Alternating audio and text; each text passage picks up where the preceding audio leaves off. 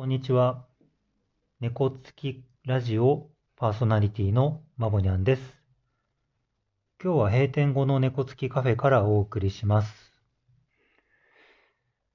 えー、猫つきカフェをやっていて、えー、最近反省していることがあるので、その話をしようと思います。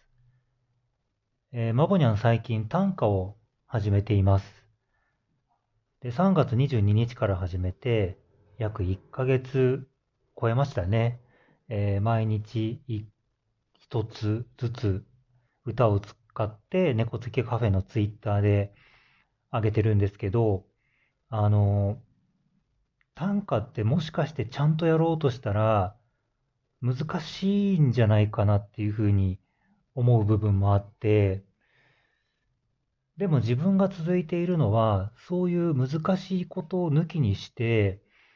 えー、まあ、五七五七七という、えー、31文字にこう合わせて、えー、感じたこととか、日常のこととかを、えー、伝えようと思っているから続けられてるんだなというふうに思っています。で、それをですね、あの、コーヒーに当てはめて考えてみて、反省をしているんです。まあ、そもそも猫付きカフェをやりたいと思ったのは、まあ、趣味でね、えー、コーヒーを、えー、勉強して、えー、自分で生の豆を仕入れて、焙煎して、入れてっていうのをずっと趣味でやってたんです。20代の頃から始めて、えー、やってたんですけど、まあその20代の頃にすれば、今の時代は、まあ猫付きカフェ始めた10年ぐらい前の時代も、本当にね、こう、いいコーヒー豆が個人レベルでも扱えるようになってきてるんですね。自分が始めた頃からすると、こう考えもつかないぐらい、あの、いい豆が割と簡単に手に入るようになっています。で、猫付きカフェを始めるときは、やっぱりその日本に帰ってくる、えー、すごく美味しいとかいいと言われるコーヒー豆を使いたいと思って、えー、まあ、少しいろいろ探したりするんですよ。で、その当時はなかなかこう、規模の小さいところには卸してもらえなくって、あの、商社とか、あの、卸問屋さんとかっていうところと話をしても、本当に量が多くて、あの、扱いきれないなと思っていたんです。で、その中でも、あの、とてもいいコーヒー豆を少ない量から送ってくれるところがいくつかあったので、えー、そこのコーヒー豆を取って、えー、猫付きカフェのお客さんに美味しいコーヒーを届けたいという思いで、えー、始めましたで。やっぱりね、その思いが強すぎて、こう、コーヒーに対する敷居をすごく上げてきてたなっていう気がするんです。あお店始めてそうだな。まあコロナが始まるくらいなので、7、8年ぐらいは、まあ猫付きカフェのコーヒーはいいコーヒーで、えー、品質にもこだわって、焙煎にもこだわって、入れ方にもこだわってっていう風に、なんか自分で勝手にハードルをどんどんどんどん上げていってたんですよね。でやっぱり美味しいコーヒー飲んでもらいたいんですけど、じゃあ、果たしてそれを、まあ、猫付きカフェのお客さんも含めて、世の中の人がどれぐらい望むかっていう風なことですよね。もうとかくコーヒーの世界は、なんかこう、敷居が高いという風なことも囁かれたりしているので、自分もその、まあお店をやる側として、えー、そこの敷居の高いコーヒーの世界にどっぷり使ってたんだなというふうにえー振り返ります。で、コロナという、まあ、時代というか、になって、やっぱりお店のやり方というか考え方を変えなきゃいけない一つのきっかけになったと思うんですよね。この3年間ぐらい、こう、営業じ、営業日数少なくして、営業時間も短くして、やってきているんですけど、あの、ありがたいことに、えーコロナ、まあ、直後はやっぱりね、もちろんお店やらなかったから、売り上げとかは、お客さんの数とかも減りましたけど、現状からいくと、コロナ前とほぼ変わらないぐらいなんですよ。えっと、コロナ前は週6日営業してたにもかかわらず、週3日営業の今と遜色ないですね。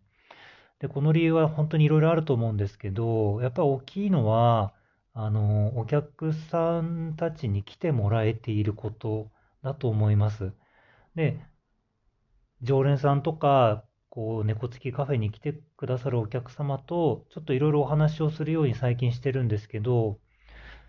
えーコーヒーの品質とかっていうことにすごくこだわりのお客様は減りました。で、これはね、あの、マボヤンとてもいいことだと思っているんですけどね。あの、やっぱりお店10年やったっていうのが結構大きいかなと思うんですけど、最近はもう確かにそのコーヒー豆そのものの品質って全然変えてなくて、あの、それこそ10年前に比べたら全然良くなってると思ってるんですけど、でもね、それをね、もうあんまりね、こう、いい豆です、いいコーヒーですっていうのやめようと思っていて、こう、まあ、今やってるので違いのわかるコーヒーっていう名前をつけて、えっと、2021年から始めているんですけど、あの、まあ、確かに、その、毎月2種類、い違う、こう、国とか生産地とかのコーヒーをずっと揃えていて、もう早2年ちょっとになりますけど、まあ、そうすると、えっと、50種類以上、60種類ぐらいなのかなのコーヒーを、えっと、用意している形になるんです。まあ、これね、ちょっと、まあ、折を見て話はしてますけど、あんまりお客さんに、うちのコーヒーはねっていう話はしてないんですね。あの、頼まれた時に、どんなコーヒー飲まれてますか？っていうふうに聞いて、えーまあ、普段飲まれてるコーヒーに近いものだったりとか、好みに近いもの、2種類のうちに近い方を出したりとかしますし、まあ、常連さんに関してはもうコーヒーとだけしか頼まれなければ、あの、マブニャンが今日はこれかなっていうのを出したりとかしていて、でもね、お店やっててね、その、マスターコーヒーちょうだいって言って、あーいって言って、こう出せるっていうのがね、こう、マブニャンの一つの、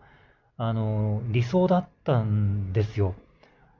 で、そこにはね、このコーヒーはね、こういうコーヒーでね、こういう国のこういう産地のっていうのはね、いらないんだと思うんです。で、この考えは、もう本当にコーヒー屋さんによって、えっと、様々あると思うので、今のその、マボニャンの考えが正しいとは全然思ってないんですけど、あの、猫付きカフェを続けることによって、こう、マボニャンの中でも考え方が変わってきていて、いいコーヒーはもちろん、えー揃えたいし、出したいし、飲んでもらいたいけれども、でもそれを、こう、積極的に何かこう伝えるっていうことではなくて、こう飲んでもらうお客さんが感じてもらえればいいことかなっていうふうに変わってきています。で、どんどんね、そのコーヒーを飲むっていうことの敷居をやっぱり低くしていきたいなと思っていて、まあそれにはその、まあなんかさりげなく飲んで美味しかったっていうのが、その驚きみたいなのがいいなっていうところもありますけど、なんかね、コーヒーとかでちょっとこう遊び的な要素とかね、あるといいかなとも思ってますし、あの、新しいメニュー考えたりとか、ちょっと皆さん気づかれてるかもしれないですけど、コーヒーの名前の付け方とか、あの、ここ2年ぐらい結構遊んでたりするんですよね。なんかそんなところで、その、えっ、と、コーヒーを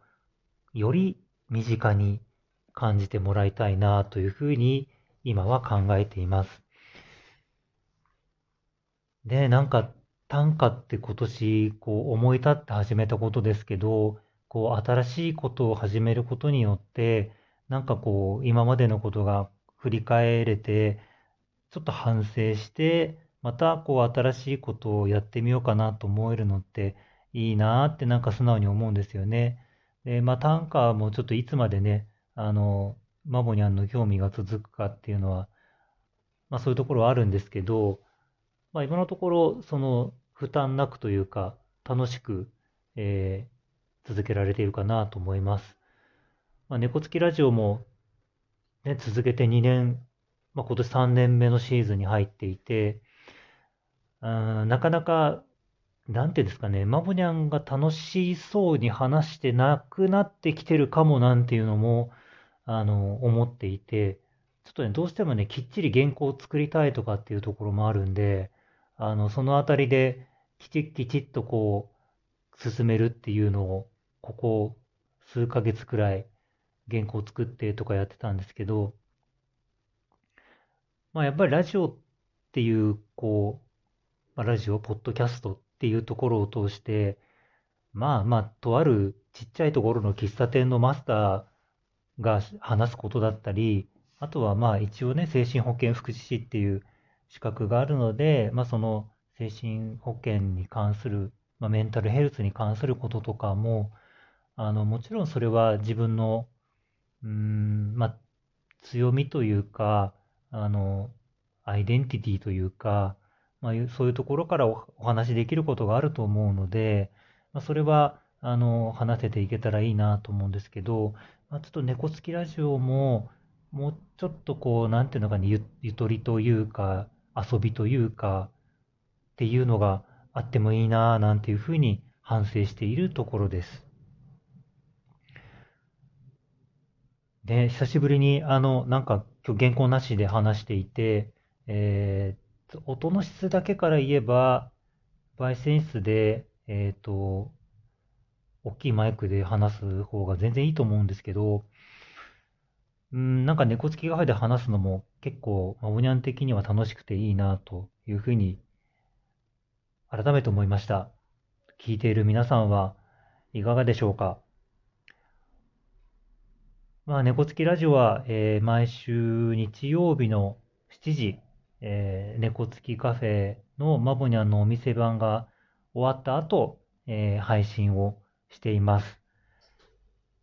今日は、まあ、放課後の猫付きとして、少しこう、コーヒーの話が主でお話ししましたけど、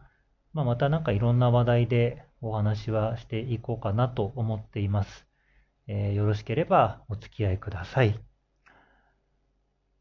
今日は少しいつもより長くなりましたけど、お聞きいただいてありがとうございます。また次回の配信まで良い気づきを。